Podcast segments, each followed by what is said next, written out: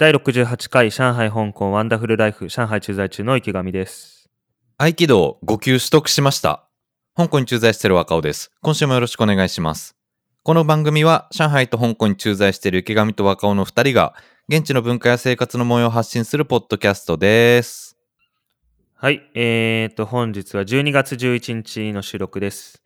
今日もよろしくお願いします。はい、お願いします。5級、5, 5級習得した。5級をね、取得したんですよ。うん。あのー、12月頭だから、えー、本当先週か、あー先々週末ぐらいに、えー試験がありまして、で、まあ、あの、俺はまだ5級だから、ふうーんと、いくつか、こう言われた技を、お実際にやって、披露して、あの、相手役もいてね、人がいて、対人でやって、まあ、それが、なんとかつつがなくできたので、まあ、5分、10分ぐらいで、えー無事終わって、えー合格しましたと。うん。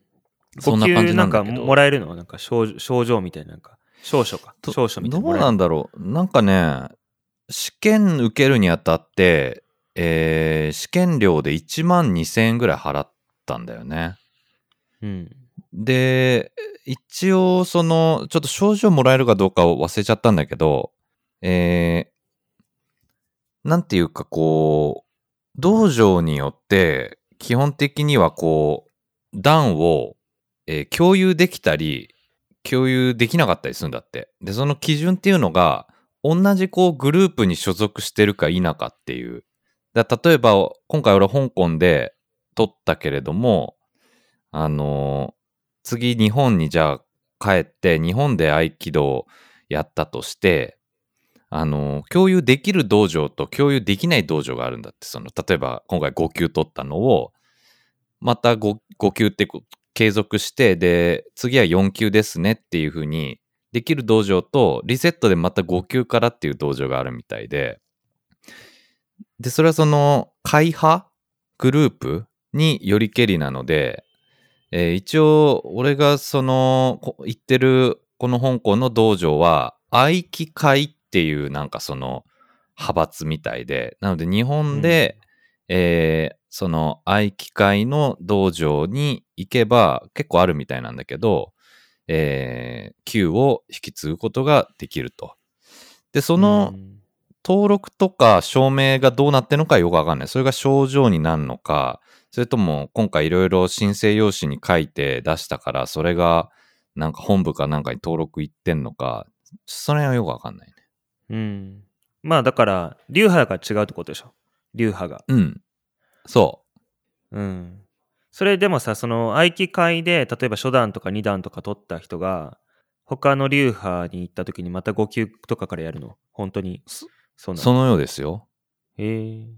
じゃあ基本的にその一つの流派で極めていくんだったら、もう他のところには行かないっていう感じになっちゃうんだ。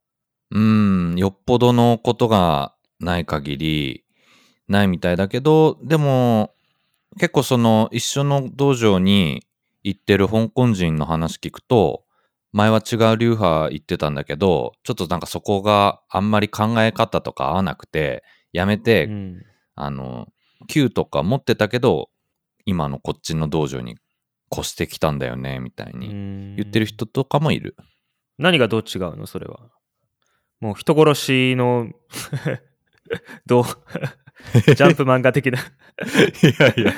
人を生かす剣と人を殺す剣みたいな。ああ、極端な話、ね。でも合気道だから違う、違うよね。どっちも護身術。合気道でなくても人を殺す武術なんて今時物騒すぎるでしょ。どう違うの？まあ、やっぱり、いや、どう違うかまではわかんないけど、その人の個別の話を聞くと、越してきた人のね、は、やっぱり激しかったと。激しすぎて、怪我をしちゃって、それがきっかけで、別の、もっとこう、穏健な流派を探して、で、今の道場を見つけたって言ってたね。うん。じゃあその稽古の方法論が違うって感じかな？うーん、そうみたい。なんかね、ちょっと前ね、先生にざっくり流派について教えてもらったんだけど、もちろんいくつかあるんだけど、えー一応今所属してるところはマジョリティの流派みたいなのね、俺が。うん。で、その他、いくつか大きいところがあって、で、やっぱりその、なんか、始祖がいるわけよ。合気道の始祖。うん上柴先生っていう人がいるんだけど、あの、その人が、まず合気道を作りましたと。で、なんかその弟子たちで、その流派がこう分かれていったという流れなんだけど、そのひえっとね、他に大きな流派としては、ちょっと名前まで合わせちゃったんだけど、あのーなんか警視、日本の警察の、その合気道や護身術の指導をやってる流派がなんかあるって言ってたのが一つ。うん。うん。なんかあの、教えてるんだって、その警官に。はいはいはいはい。で、もう一つが、なんか、えっ、と、かなりね、それこそ、凶暴というか、うんあの、じなんだ、なんていうの、武闘派？武闘派合気道の流派が、えー大きいところであるっていうのも聞いた。うんうん。この間 YouTube で、あの、白川先生とか、なんか結構若い有名な先生が合気道でいるでしょ？はいはいはいはい。その先生がなんか YouTube チャンネル持ってて、そのプロレスの清宮海斗選手っているんだけど、うん。清宮選手っているんだけど、そのプロレスラーの人にその合気道の受け身を取らせる動画があって、うん。そのプロレスラーって受け身取るの得意でしょ？だからその合気道の技をいきなりかけても、プロレスラーなら受け身取れるみたいな企画だったんだけど、うん。その白川先生は知ってる？なんかね、見たことあるよ。うん。それは違う流派なの？若尾と。白川先生？白川、白、白川隆二さんって人かなこの。かななんか結構若くて細い感じの。この白川隆二さん、あ、そうだわ。あ、これ同じだわ。この人。同じ流派なの？うん、合気会公認道場って書いてあるから。えー、あ、そうなんだ。うーんうん。でもその動画で結構その技やってたけど、結構荒々しかったよ。あ、本当？荒々しいというか、まあ、うアクロバティックというか、まあ、あれなんじゃない？それはでも、その許容の範囲内なんじゃない？もっとうん他の流派は激しいのかもしれない。え、その武闘派の流派って何？じゃあ、打撃とかも入ってくるってこと？うーん、ちょっとね、俺も詳しいとこまではわかんないんだけど、ま、その、なんだ？打撃っていうか、合気道の、ああのー技で普通に突きとか、あと武器を使った技ってのはあるよ。うーん。あ、そうなの？うん。あ、そうなの？技、へー技、違う、技じゃないな。えー突きを、だから結局された時の返しと、武器を持った相手に対する返し、技ってこと。だからその稽古の中で、えーっと、その門下生同士で、その、なんていうの？襲う、襲う側の役をするときは武器を持ったりするってことね。あそうそうそう、そういうこともある。うんなんか木刀を持ったりとか。うん。うん。え、それさ、合気道同士の、合気道の人同士の稽古って、二人とも護身術やってるじゃん。護身術同士の戦いになるわけじゃん。うん。違うの？それ、どういう戦いになるの？戦いではないってこと？単純に稽古でやってるってこと？そうそう。まず、戦いじゃないんじゃん。合気道って、その、試合ないから。うん。で、攻撃役と防御役が、まあ、いて、型をやるんだけど、まあ、防御役がその技を決めるっていうのが、えー一連の流れになるけど、まあ、その、もちろん交代しながらやるんだけどね。で、攻撃役に求められるのは、なんか、うちの道場で聞くのは、えー本気で攻撃するの半分、技のために相手に協力するの半分。うん。なるほど。うん。だからその、攻撃ばっかして、独りよがりになってもダメだし、相手のことを、あの、気にしすぎて、なんか攻撃がすごい緩くなっちゃってもダメだしっていううん。テンションでやると。そっか、じゃあ、あの、試合みたいなのはないってことか。合気道は。そう、試合みたいなのはないね。合気道トーナメントみたいなものは存在しないってことね。と思うよ。うん。なんかね、そうだから俺もネットでいろいろ調べたんだけど、まあ非公式でうん。戦いみたいなのやってて、まあ要は総合格闘技で、合気道 VS 他の、何？あの、格闘家うん。みたいな動画が出たりはするね。うん。まあ、そういうのはあるよね。うん。うんちなみにそういう時ね、結構な確率で合気道側が負けてる。でも。うん。うん。やっぱ、思うに、その、型をこう練習するものだから決められた。だから、なんかこう、相手からの、しかもプロから、プロの格闘家からの予想外の攻撃に弱いんじゃないかなって思うわ。その合気道のその技を取り入れてる総合格闘技の選手とかいるじゃん。ああ、はいはいはい。わかんないけど、なんか手首固めたりとか。うん、いそうだね。うん。よく知んないけど。合気道だけ練習してても多分合気道の技上手になっていくけど、実践でってなったらまた実践の練習もしないといけないから。いや、ほんとそうだと思うよ。うん。そうだよね。だから、それがさっきの流派の中の他のに近いのかも。例えばその警察に教えてる流派なんて、まさに実践だよね。犯人とを取り押さえるためのものだから。うん。うん。まあそれは剣道とかでもね、剣道じゃあ実践で強いかって言われたら、その剣道の試合で出てこない動きされた瞬間にやられるもんね。そうだよね。それと同じことだよね、そうきっとね。うん。そういうのを、あの、確かに俺も結構考えて、っていうのも、まあ合気道もともと始めた、あの、理由が、誤信をしたいからっていう理由だから、なんかこう、稽古の時とかでも考えちゃうんだよね。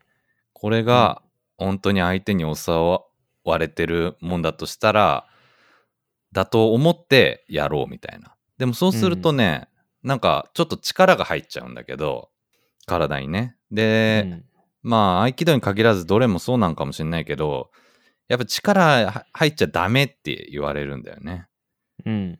うん。だからその、何なんだろう。その、型のために力を入れないようにリラックスしてやってるけど、でも実践だったら、まあ実践でもリラックスしてるのが一番いいんだろうけど、でも実践だったら絶対力入るからどうなるんだろうな、俺は、みたいに 思ったりね。まだ早いんじゃない ?5 級、5級はまだそんなこと考えてるレベルじゃないんじゃない？いや、とりあえずま確かに。言われた通り何万回も練習しないといけないんじゃない？実践で力を抜けるようになってからの話なんじゃない？それは。いや、そうなんだよね。だから、みんな熱心に、その、型を練習する中、俺は一人で、これ、喧嘩で勝てんのかな、これはって思いながらやってる。うん。ええ喧嘩で勝つためじゃなくて身を守るためにあるんでしょ？そもそも。まあ、そうなんだろうけどね。でもなんかね、勝ちでたいじゃん。もその何？総合格闘家とかさボクサーとか戦う時は分かんないけどその辺のチンピラとかだったら刃物持ってない限りは相当戦えるんじゃないの？その技をちゃんと練習してたら。そういうわけでもないか。いきなり殴られたりうんタックルされたりとかしたら対応できない。そうだね。相手が錯乱して、うわーっつって突っ込んできたら、うおーって多分、こっちものけぞるかなら。なるよねそういう時にも、もう、相手をね、取り押さえられるようになりたいようんまあ僕らあのガリ弁だからどっちかというと若者俺の あんまりそういうけん喧嘩の経験とかないんでよくわかんないです、ね。そうだね。うん、僕らね、腕っぷし、強いか弱いかで言われたら弱いからね、明らかに。うん、腕っぷしは強くなってるかもしれないけど全くその戦うためにやってないから そうね。動きがとかね、機敏な動きもできないしな。うんはいまあ、最近俺もちょっとジムサボりがちで、寒くなってきて急に。ああ。あれだけジムに行きたい行きたいって言ってたのに、いざ行けるようになると、行かなくなるという。億劫になっちゃってね。億劫になって、まあ、今日行こうかな、後で。週何ぐらい？週4回は行きたいんだけどね、本当は。うん。それが？うん。週2回ぐらいしか行ってないな、先週。うんまあまあ、週2キープできてんなら、てか、まあ週1キープできてんなら、いい気がするけどね。波あるから。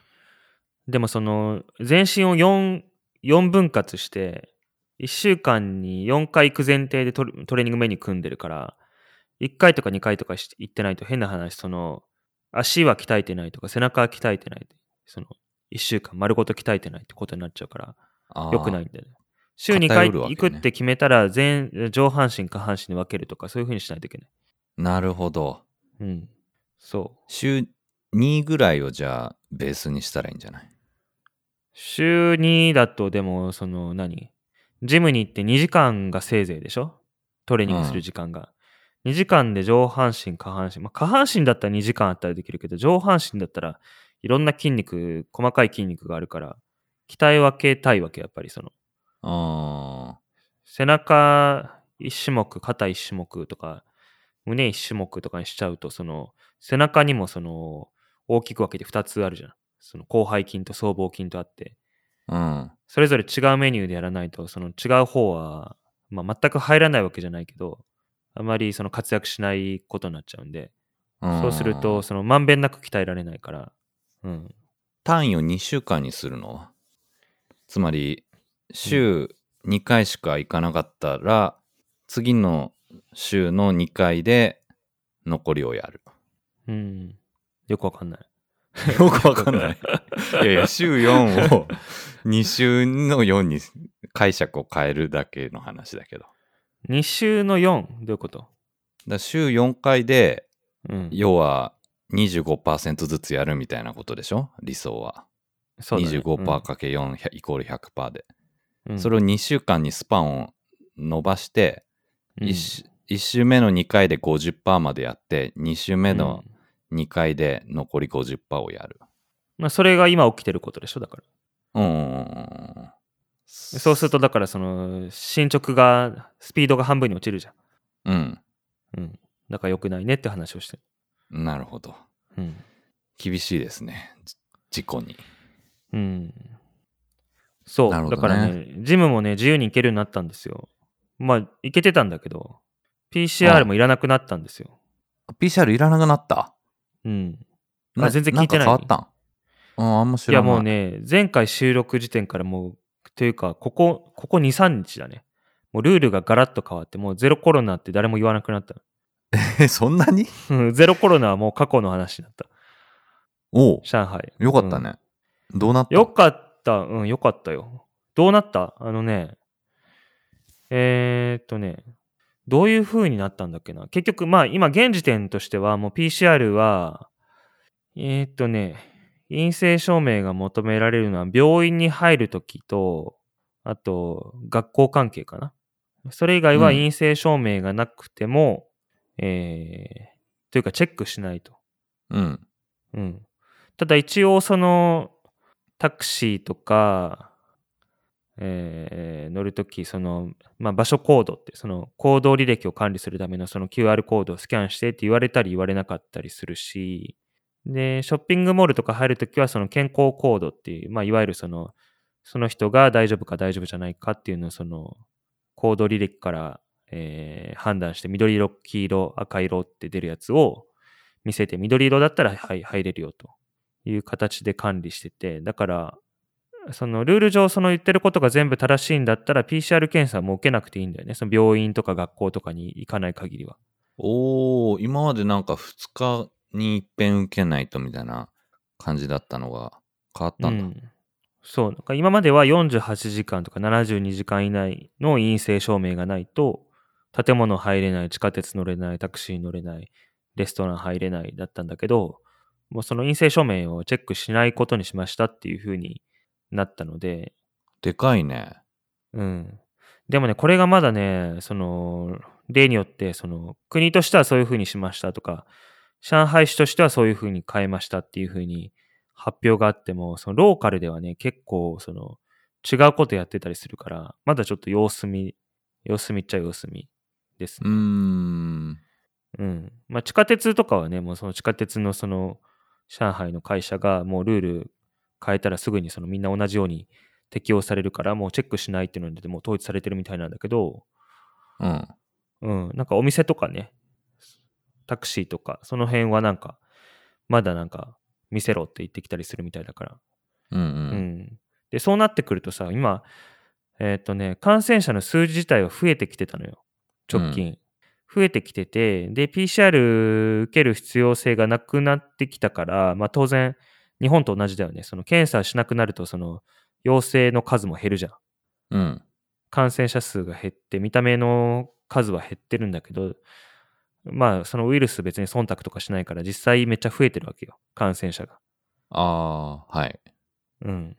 だから PCR 受けちゃうと、自分が陽性かもしれないし、その、一つの試験管で5人とか10人とかまとめて検査するから、うん。他の人の陽性に巻き込まれる可能性があって、うー。うんん。だから PCR をできるだけ受けたくない。そうね。不意に発覚したらめんどくさいもんね。そうそうそう。で、まあ、陽性ってことになっちゃったり、もう症状が重くって病院に行ったりとか、まあ、そういう話になってくると、もうその人は、まあ、これまで通り、えーまあ、これまで通りでもないんだよね。それも、これまでは、ホテルとかのなんか集中隔離施設に連れて行かれて、えー閉じ込められてたんだけど、軽症だったらもう自宅隔離でいいよということになって、まあ、それも大きい変化ではあるんだよね。ああ、よかったね。自宅隔離でいいんだ。うん。そまあ、ただそれがね、自宅隔離を基本として、で、希望する場合は、これまで通りの集中隔離施設で隔離を受けることもできるっていうふうに書いてあって、そういうふうにうん書かれてしまうと、その、そのマンションとかね、その、ローカルの判断では、判断によっては、あの、そう、陽性の人が、その、その、塔の中にいるのはちょっと困るから出てってくださいって言われる可能性もあるのかなとか。わかんないけど。うん。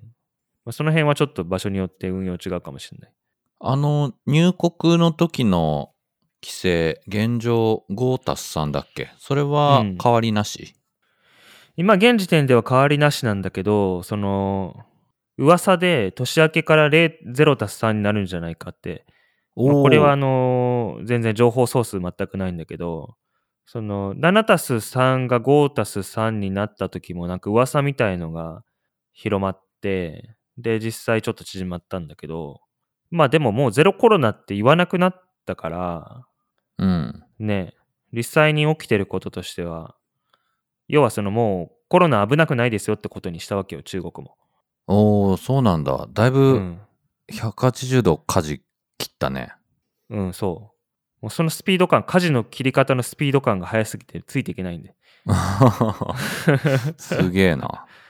その辺もうちょっとその丁寧にさ、その、いや、今までゼロコロナ、ゼロコロナって言ってきて、危ない危ないって言ってきて、他の国では地獄のようになってるって言ってきたけど、そうじゃないことが分かりましたってなんか、みんながこう、納得する感じで下ごしらえのその情報、なんていうの？情報の伝え方をしていくのかなと思ってたら、うん何もそういうのなくって、急に、急急に今日からやめますみたいな。まあ、あんまり自分らの弱みにつながるようなことは言わんだろうしね。うん。まあ、その辺もね、あの、うん。いろいろ考えてのことなんだろうけど、あまりに切り替わりが激しすぎてさ。まあ、でも、過ごしやすくなったという理解であってんのかな、おおむね。そうだね。だから今何が起きてるかっていうと、みんなそのコロナに感染するのが初めてだから、感染するのが初めてだけども、何？他の国はさ、徐々に徐々に感染が広がっていったりとか、まあ、ワクチンもその都度その都度受けたりとかしてるけど、この国はもう誰も、基本的に誰もかかってない状態と言っても差し支えないから、ああ、これからじゃあ、ふ増えるかもしれないってことか、爆発的に。増えるかもしんないというか、もう確実に全員これから感染していくから、うん。病院とかどうなんのかなとか、実際これから、わかんない。そのか、あの、感染がもう急に広がりすぎて、なんか新しい変異株が出てとか、そこまでいかなくてももう病院がいっぱいいっぱいになってもう対応しきれなくなって不満が広がるとか、なんかそんなことになった時に、局所的になんかまた封鎖とか隔離とかなんかまた厳しくするみたいな話もありえるからね。ああ、そういえばその封鎖関係は現状はどうなの？なんか、プチロックダウンみたいなのがちょっと前さ、いろんなところで起きてたけど、うん。そそういうのもしないんだって。あそういうのもうしないんだ。うん。ドラスティックに変わったな。だ広州とかですごかったでしょ？感染が。で、ロックダウンしてて、でもうなんか人々のこう、不満が溜まりまくっちゃって、なんか暴動をめいたことになって、もうそれでやめるうんやめるってなって。で、PCR もやめるってなって。うん。そっからかな。そういうことね。うん。じゃあ、まあ、これから冬だし、あれですね。気をつけないとだね。コロナ。うん。まあ、まず拡大する見込みってことで。うん。まあ、どちらかというとね、あの、特に俺たちは、あの、まあ、俺なんか日本でも感染してるし、病気の感染することよりも、その、感染した時にどういうふうに扱われるかの方が心配だったから、まあ、そっちの心配がだいぶ軽減された分、まあ、その、まあ、過ごしやすくなったとは言えるかもしれないが、うん。うん。まあ、ただちょっと今ね、あの、は、なんていうの、端境というか、その、外に出ると、まあ、感染しやすくなってる状態で、まあ、一応陽性ってことになってしまうと、日本みたいに、あの、ほったらかしにしてはくれないと思うから、うん。うん。で、周りの人に迷惑かけるかもしれないので、まあ、ちょっと今、うん。まあ、かかったらかかったらしょうがないんだけどね。もう。まあまあまあ、うん。ちょっとまあっとうんその辺は気をつけながら行動ってことね。うん。言っても。う。うんん。まあでもあれよ、その、感染したらどこどこの何丁目の何番に住んでる37歳、それがしさんが、どこどこに行って、その後どこどこに行って、誰々の家で、誰々といて、みたいな全部書かれてたからね、一昔前は。それがもうなくなるのがだいぶ嬉しいね。うんうんうんううん。ん。そこまでね、トレースされるときついよね、追われると。うん。うん。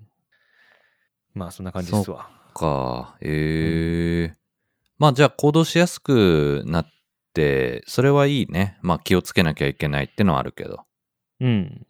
そうだね。うん。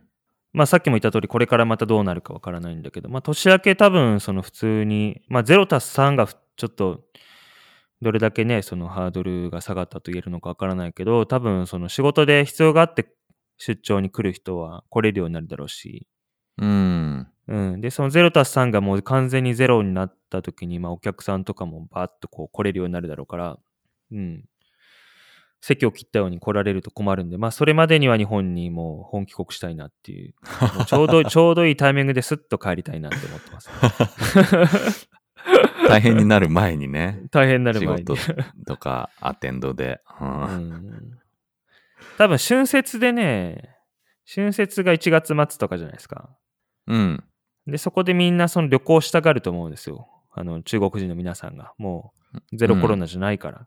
で、そうした時にもうまた感染が広まりまくるでしょ。絶対にどうやっても。そうだね。うん。だからそれまでに、もうちょっと今コロナ一応かかったら怖いねみたいになってるけど、そういうのをもうみんな意識しなくなるぐらいのところまで持っていくんじゃないかな。わかんないけうど。ん。なるほど。うん。まあまあまあ。でもね、行き来しやすくなるってのはいいことだよね。うん。うん。そっか。じゃあ、まあ、制度が緩和されて規制がどうなの？ちょっとはどっか行きやすくなったりしてる、して実際どっか行ったりしたの？実際どこにも行ってないけど、まあ、行こうと思えば行ける、行けますよ。うん。うん。もうその移動に関する制限は全くないので。なるほどね。つい1週間前まではその上海市外に出て戻ってきたら、そのこの人上海市外行ってましたって、健康コードにもう真っ赤っか真っ赤っかな字で書かれてたけども、それも出なくなったし。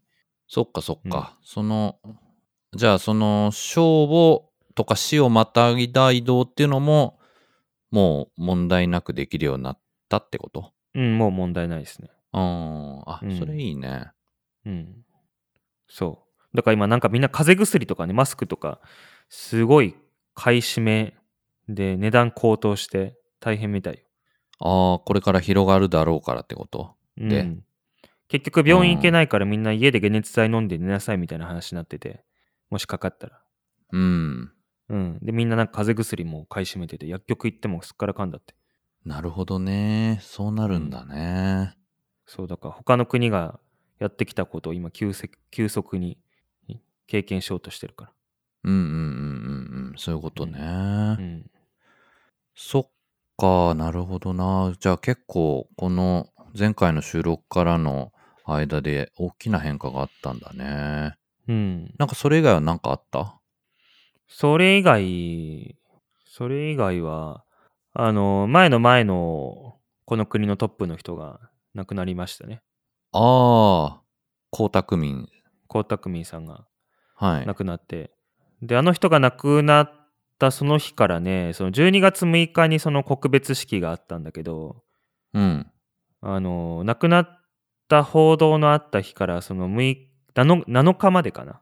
あの、ずっとね、あの、中国のアプリの画面が全部白黒なの。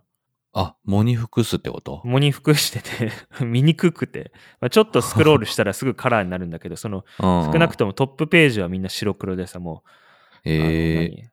で、フードデリバリーのアプリとか、その通販のやつとかも、全部白黒だから、もう見にくいわ。そうなるんだ。うん。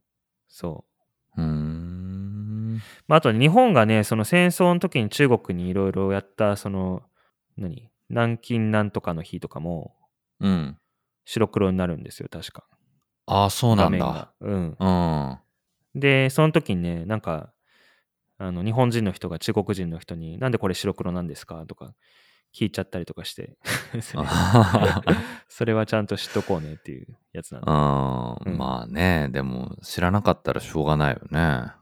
うん。うん。まあ、だからその白黒になるのは初めてじゃないし、毎年なってるんだけど、こんな長いこと白黒になって、で、あの、面白いのが、そのエレベーターの中とかにその液晶画面あるじゃん。CM 流すための。うん。でその CM も白黒なの。CM も？CM も全部じゃないけど、その要は白黒にするってことはその何？ちゃんとモニ服してますよってアピールをしてるわけよ。国に対して。その会社がね。うん。だからそこまでせんでええよっていう。白黒で CM 流してない。なんか、なんだろう。ね。ちょっとおかしいとまあ。ね。うん。めっちゃ空気読んでんだね、でも。めっちゃ空気読んでる。うん。うん。そう。なるほどね。そのそのぐらいかな。まあだからあの人も上海に住んでて亡くなったから、ね、いろいろ集まったりとかしたら困る、困っただろうし、気を使ったんじゃないですかね。知らないけど。集まったりって？うん、だからその江沢民さんが亡くなって、その人々が集まってなんかこう追悼だとか言い出したらまたそれで、あの騒ぎになるかわけじゃない。うん。昔の方が良かったみたいな話になっちゃうかもしれないから、その時に。ああ。うん。だから気使ったんじゃない？だいぶ。気使って、規制を緩めたかもしれないってこと？まあ、それだけじゃないけど、まあ、もろもろがなんかそういうのが全部同時に起こったから、なんかそういう、そういう流れの中で、まあ、こうなったっていう。うーん。まあ、いろんなことがあった2週間でしたね。へえ、そうなんだ。なるほどね。そっか、まあ、俺はそうだな。だから日本から帰ってきて、そうやって合気道やったりして、うーん。あれだな、上海ガニを食べたな、そういえば。今シーズン初。うん。大したことないでしょ。そんな上海に、ガニね。まあそんな俺ものにありがたがって美味しく食べるような味でもないよね。まあ俺も初めてじゃないんだけど、今シーズンは初で、そんで、そうね。まあなんかでも、なんか、あれだよね。こう、シーズンだから食べるみたいな、そういうものだよね、なんか。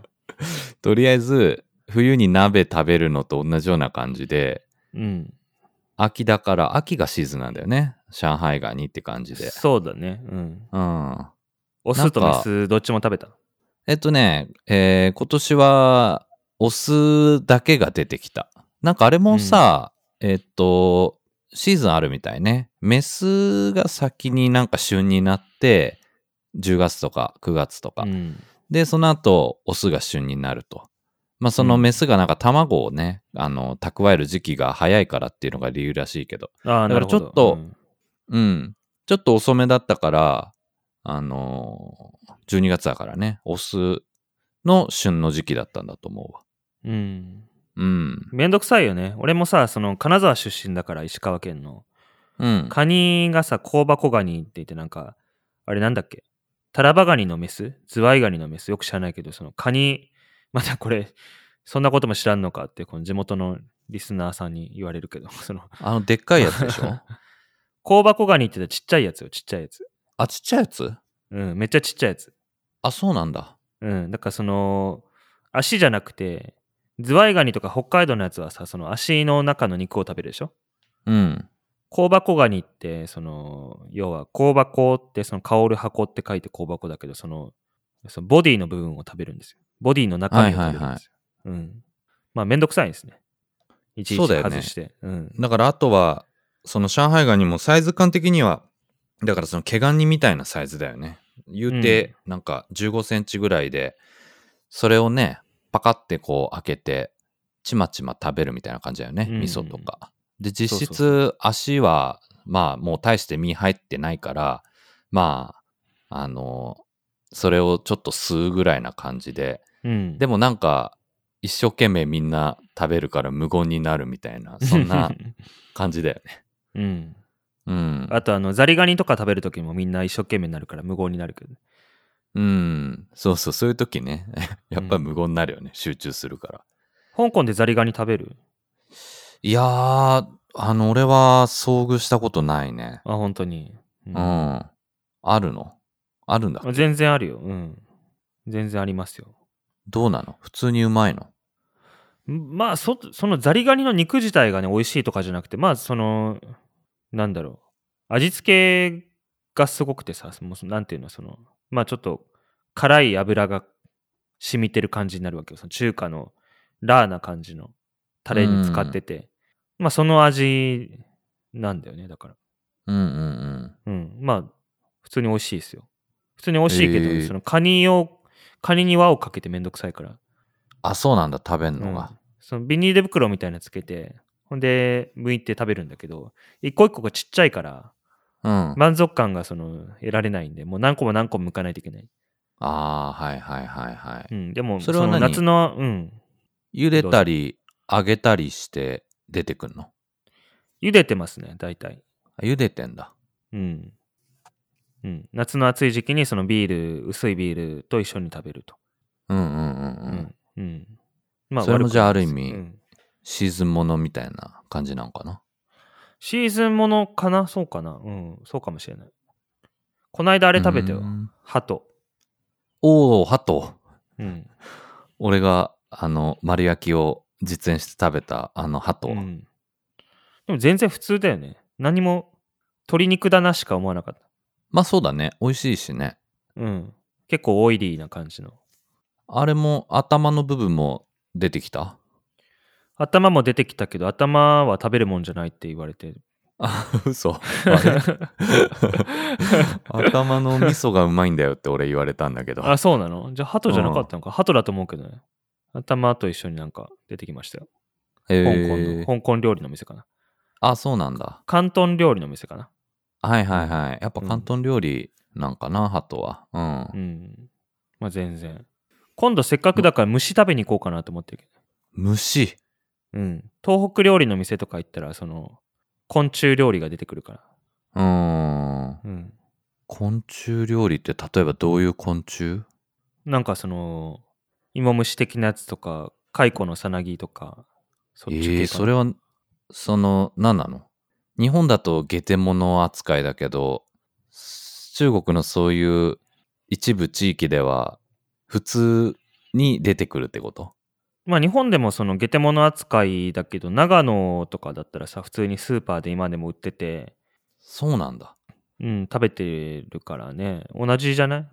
上海の人もゲテモノだと思ってると思うけど、その北の方のその昔から虫食べてる地方の人はまあ、若い人はどうか知らないけど、まあ普通に食べるよねっていう感じですね。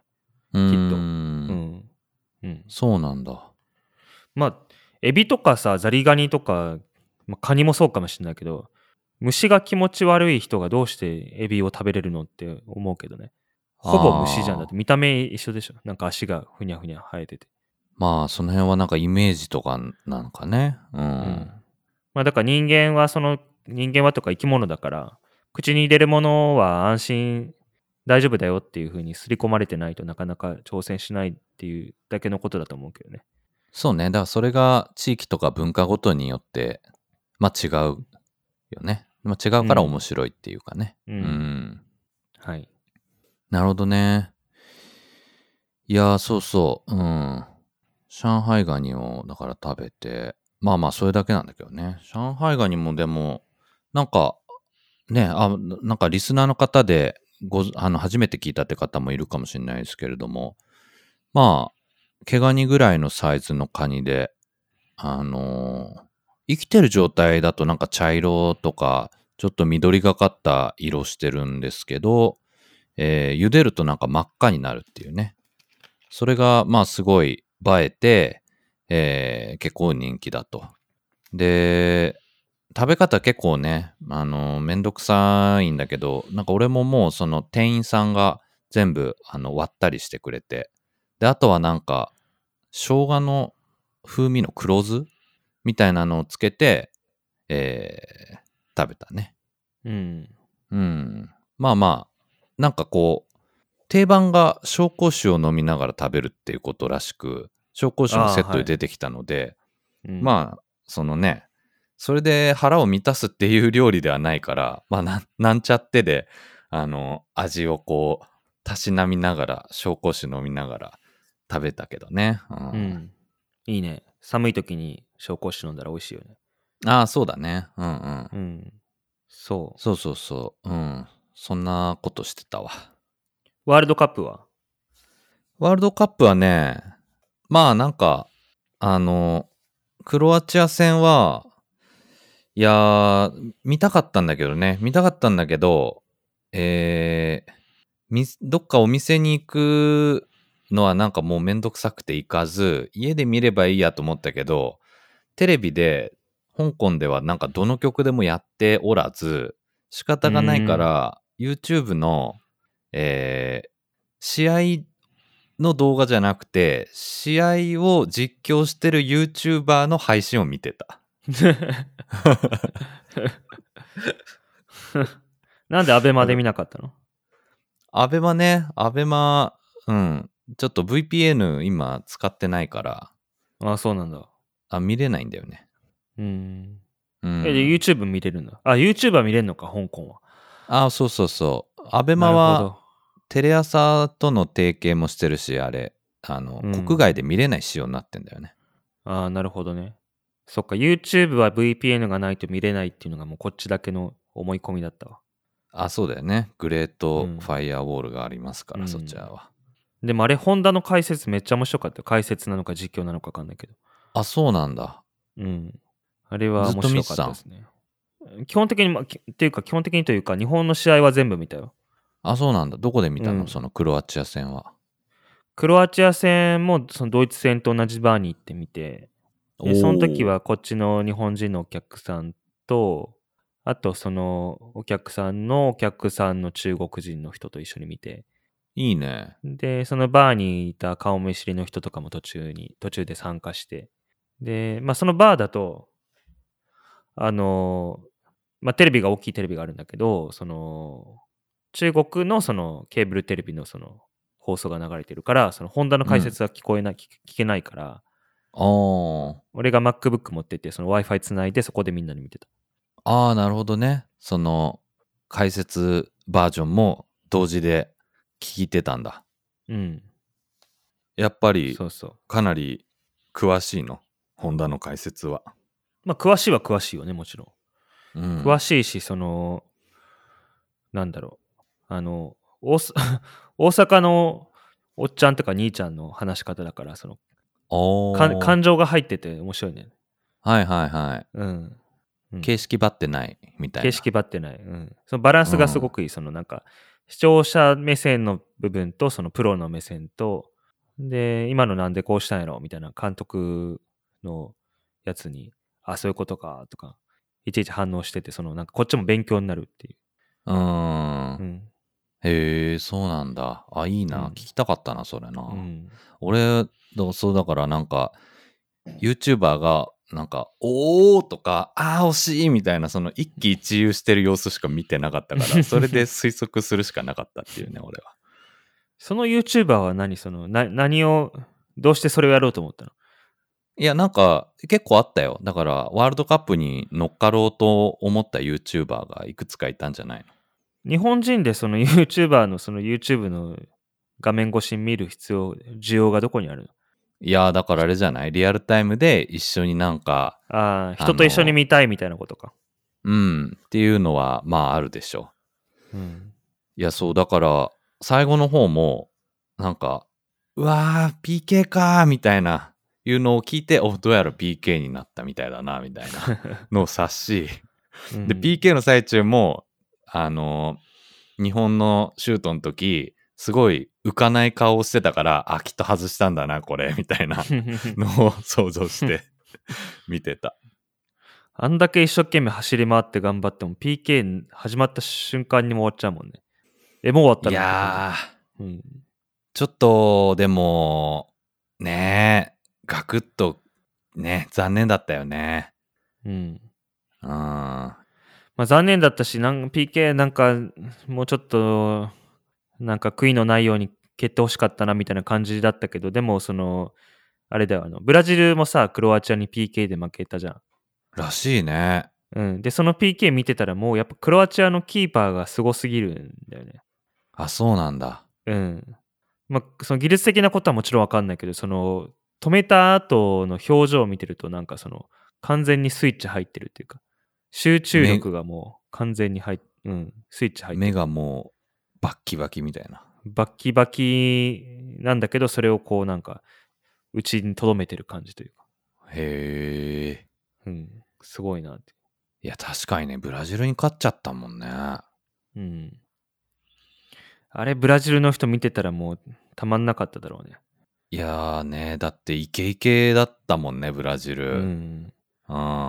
あしかも延長でもうネイマールがすっごい綺麗にゴール決めて、それでもう、あ、勝ったと思うじゃん、普通。あ、終わったと思って、よっしゃーって思ったら、その直後にまた入れられて、PK で負けるって、もう感情のジェットコースターがもう耐えきれないよね。いやね、ほんと、わかんないもんだね、サッカーって。うん。うん。ちょ、サッカー、今までそのワールドカップ4年、まあ4年ごとにこうやって、ね、日本代表出てくれるから最近は、それで見て、にわかで盛り上がってたけど、なんか今回本当に面白くって、うん。なんかちゃんと見ようかなって思って。おー。だってワールドカップの選手たちでさ、なんかこう気になる選手いるじゃん。活躍してる選手とかさ。三笘選手とか。三笘とかもそうだけど、海外も含めてさ、なんかこの選手かっこいいなみたいな何人か出てくるじゃん。うん。で、それがなんかそのクラブチームで一緒にやってるわけでしょ？で、普段から見れるんでしょ？めっちゃ楽しいじゃんと思って。確かにね。うん。ちょっとその、スポーツね。うん。サッカーとか野球とか毛嫌いしてたけど、まあ、野球もその大谷のおかげで見るようになって、なんか、エンジェルス、エンジェルス戦だけアベマで見てたけど、ずっと。へえ。うん。なんかそうやって、野球とかサッカーとか別にいいっす、みたいな生き方をちょっと改めようかなと思って。いやー、それ、俺も課題に感じててさ、スポーツだから興味ないからさ、あんま、全然わかんないんだよね。スポーツ、うんサッカー、野球、まあ、全部。うん。で、なんか、すごいじゃん、熱中してる人たちは。めっちゃ応援してるし、誰々がああでこうでってすごい知ってるし、まあなんなら結構こう、野球なんかは飲み会とかの話題になったりするけど、そういう時とか全然会話に入れないからさ、俺わかんなくて。うん。うん。ちょっと蚊帳の外感があるから、なんかでも、あとバスケとかか。バスケもさ、なんかみんなすごい盛り上がってるから、俺もちょっとは見たり知ったりしといた方がいいんだろうなとは思いつつ、まあ何もしてないんだけどね。うん。まあね。まあいろいろ知ってれば知ってるだけ人生が楽しくなるっていうことですよね。何でも否定しないで楽しめれば。うんまあね、興味関心を広げるとね、うん、いいよね。うんあとワールドカップは今回カタールだったから、ちょっとカタールはちょっと何回か行ってるんで、もう思い入れじゃないけど、そういうのもあって見てたかな。あカタールだえー、何回か行ってんの？うん。すごいね。カタールって、ドバイの近くみたいな感じなの？ドドバイ近くないんじゃない？サウジアラビアの横っちょにね、ちょっとだけあるんですよ。ちっちゃい。うん。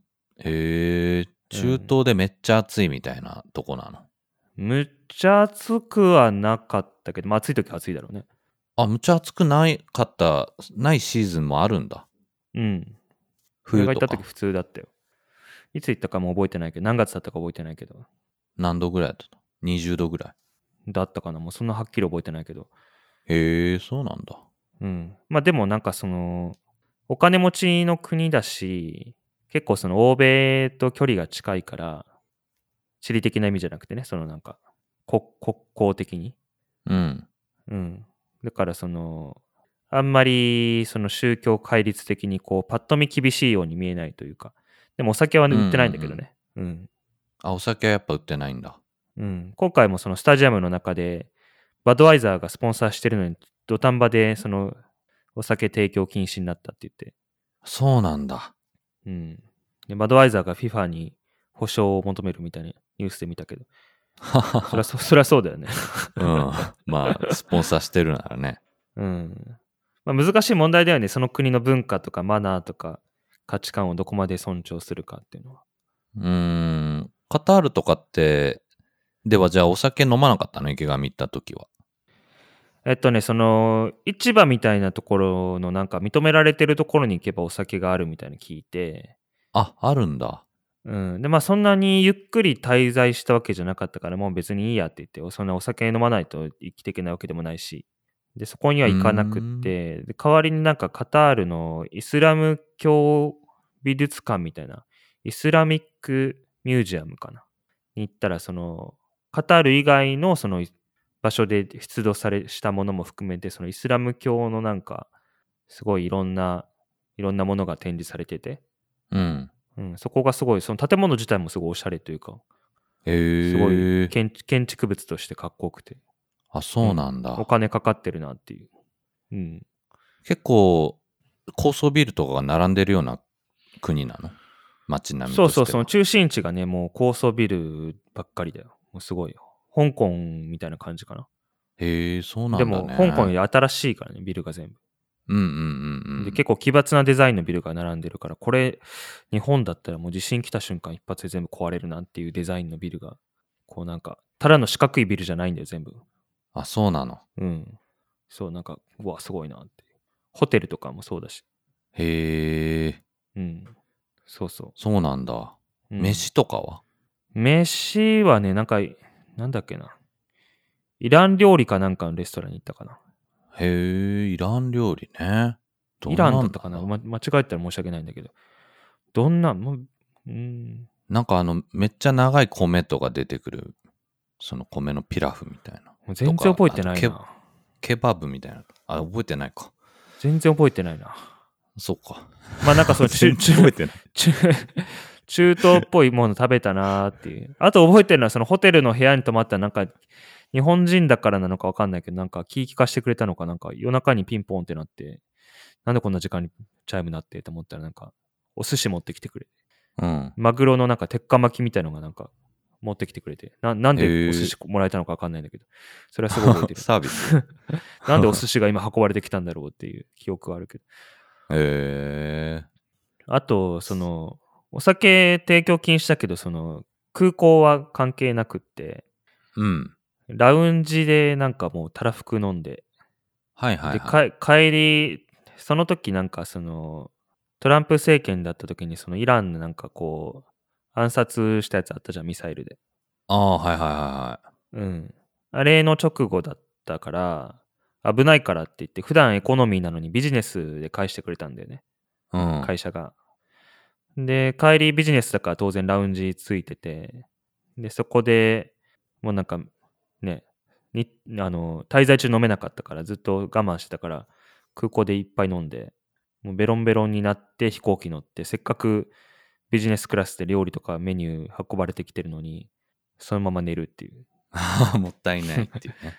で、そのうんシートもその倒倒せるのに、フラットにできるのにフラットにしないでそのまま寝てしまって。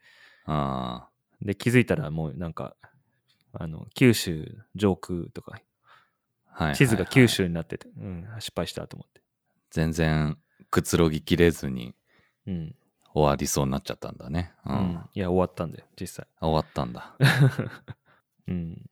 へえ、そっか。中東な。中東行ったことないわ。行ってみたいな、いつか。カタールでも、うんドバイでも。ドバイ良さそうだよね。楽しそうだよね。うん。ね。結構うん聞くよね。ドバイいいみたいな話はね。うん。うん。うん。まあまあまあ。はい。あとは何かね。あ、あの、あれだよ、あの、今日から3体のアニメ始まるよ。あ、そうなの？昨日からかな。うん。へえ、アニメ化したんだ。うん。これ中国のビリビリっていう動画配信サイトで今、独占配信が。へえ。なるほどね。うん。だから早く読まないとさ。そうだね。うん。ちょっとしか進んでないわ。なんか、またあの3体のその、うん、ゲームのところをなんか読んで、読んだだけだわ。早く読むわ。うん。まあ別に、あの、頑張る必要ないんだけど、ちょっとずつ読んでると多分わわかんなくなって、なんだっけこの話の繰り返しになるから。なるなる、うん。うんある程度一気に読んでいかないと、うん。うん飽きちゃうし、途中で。うん。あとはなんだろう、チェーンソーマンは相変わらずアニメが素晴らしいですね。うーん。アニメは、えーっと、あれやな。今週のはまだ見てないな。先週があれだよね。えーっと、姫野先輩が自分を犠牲にしてっていうところまでか。うん。そうだね。うん。いやーなんかでもね、うん、確かに、アニメ、いいよね。そうや、なんか、テンポがいいよね。うん。テンポ、テンポいいかなテンポ、この、一昨日三好さんと話したんだけど、うん。あの、三好さんと話してたのは、その、チェーンソーマンの漫画って、すごいなんか、一コマ一コマのこの、絵の強さっていうか、その、なんて言うんだろう。動きというよりは、その絵、絵のこの切り替わりが、その、テンポが良くて、うん勢いがある感じだけど、アニメは、その、違う解釈でこのチェーンソーマンという作品をこう、あの、改めて描こうとしてるというか、その、漫画じゃなくて、あえてその漫画から離れたその実写的な表現に挑戦してるような感じがするんで。うんうんうんうん。だからあの、姫野先輩の家に運んでこられたのがさ、わざわざうん2週間違う、違う角度から、違うアングルからこうなんかアニメ化してるみたいなのあったじゃん。ああ、そうね。最初は電磁視点、次が姫の先輩視点みたいな。うん。ああいうのなんかこう、チェーンソーマンっていう作品が好きだから、その、贅沢だなっていう風に感じるんだよね。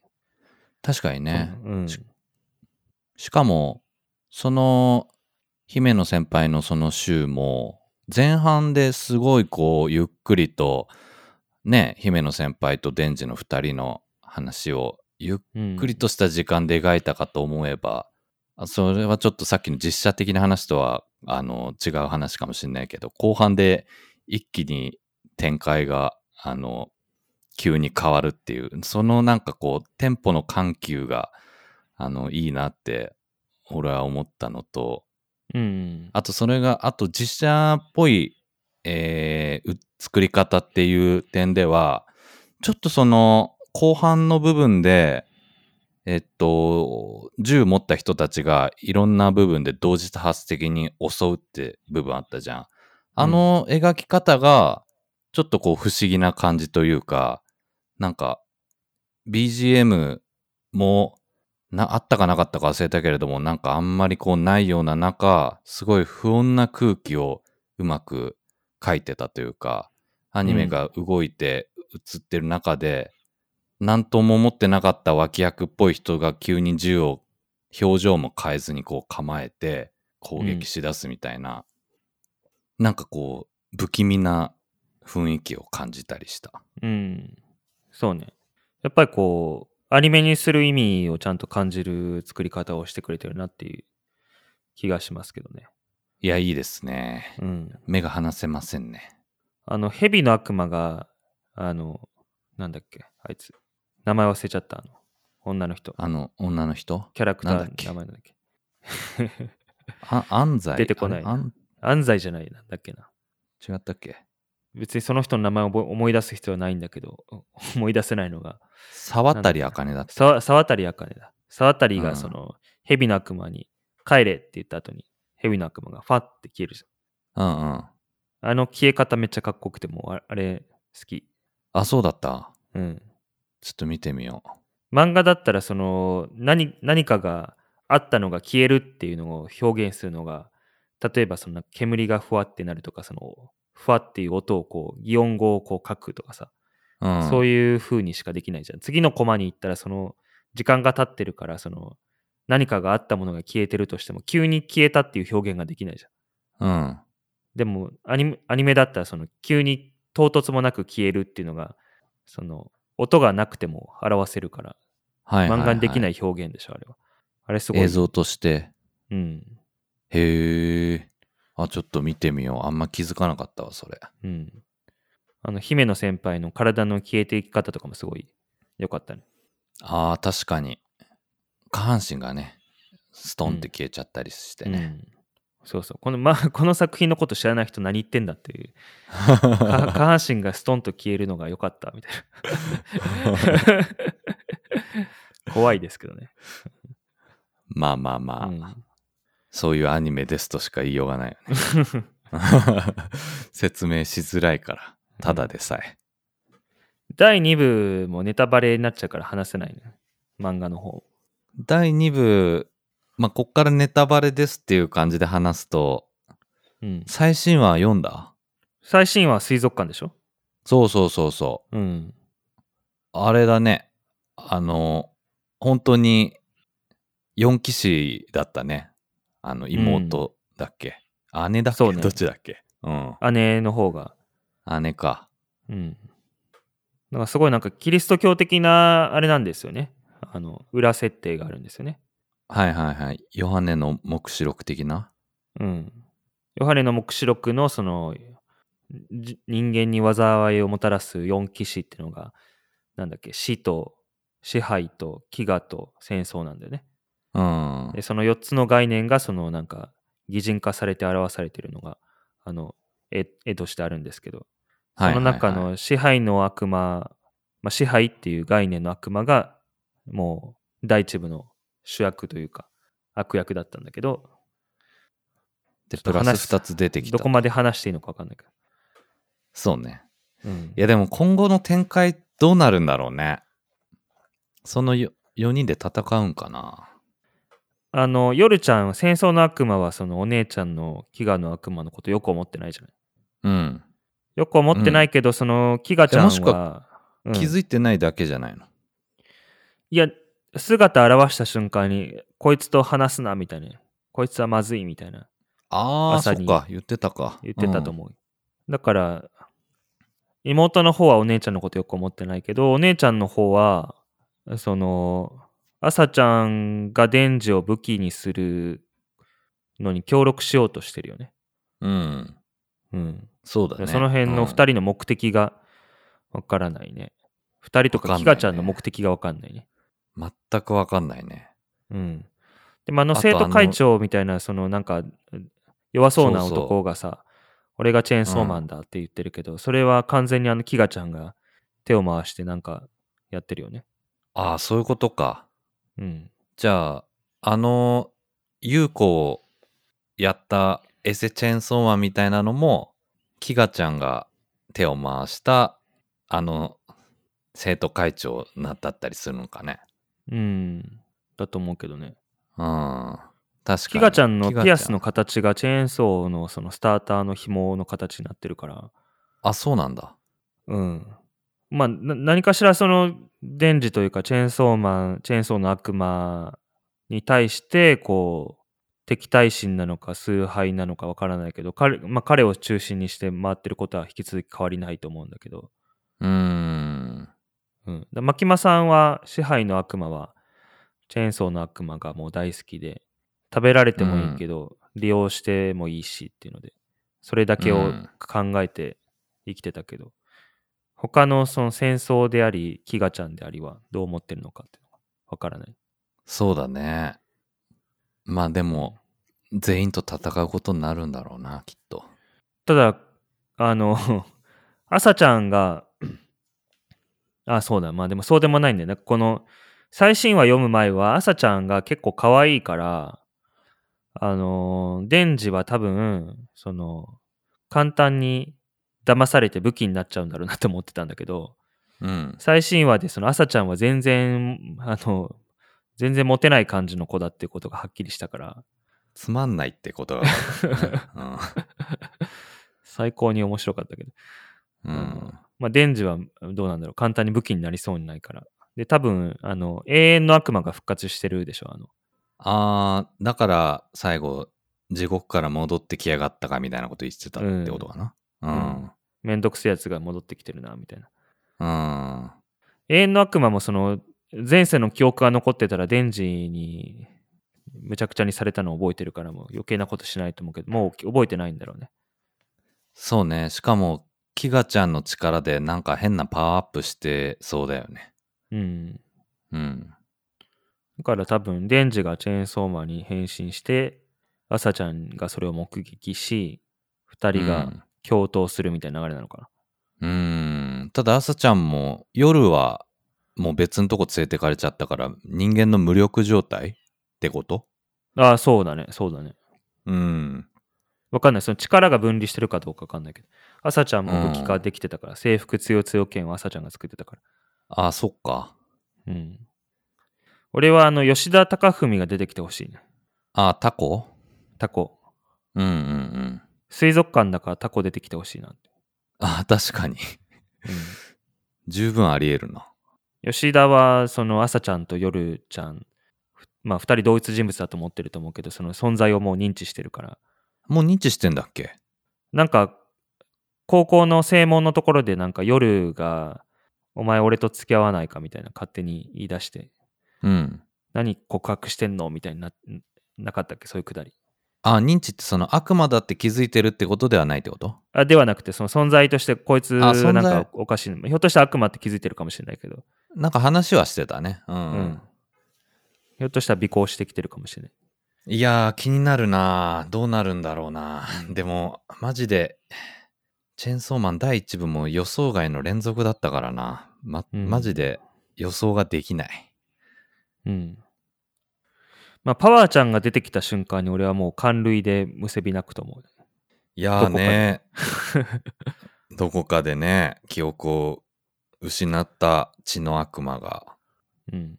血の魔人か。うん。まあ楽しみですね。はい。うん。はい。うんちょっとまた最新話は俺も見てみます。はい。まあ、はい。じゃあ今週こんな感じですかね。そんな感じですね。はい。まあ、まとめると、上海は自由になりましたと。おうまとめコーナーが急に。うん。よかったね、でも。若尾は5級を取りました。4級はい5級取る取りました。4級いつ4取る級、次ね、えーは半年に1回やってるから、えー昇級試験。次、6月にあるらしいので、そこで4級を目標にしてます。はい。6月。6月。6月までは確実に香港にいるの？うーん、いや、そうともわからない。うん。なるほど。うん。じゃあ、頑張ってください。頑張っていきましょう。そんな感じですかね。そんな感じですよ。はい。はい。そんな感じでいきましょう。はい。行きましょう。ははい。い。じゃあ、それでは、上海、あ、違うわ。えーっと、ツイッターと、まあインスタグラムまたわす存在忘れてたわ、インスタグラムの。そうね。まあ、気が向いたら更新しましょ はい。ちょっとね、ツイッターもこの2週間ちょっとつぶやきにくかったんで、僕はいろいろ。う。うー。うんん。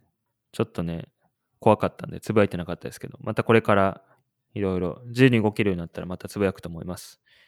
はい。はいぼちぼちやっていきましょお気軽にフォローいただけるとありがたいです。う。はい。はい。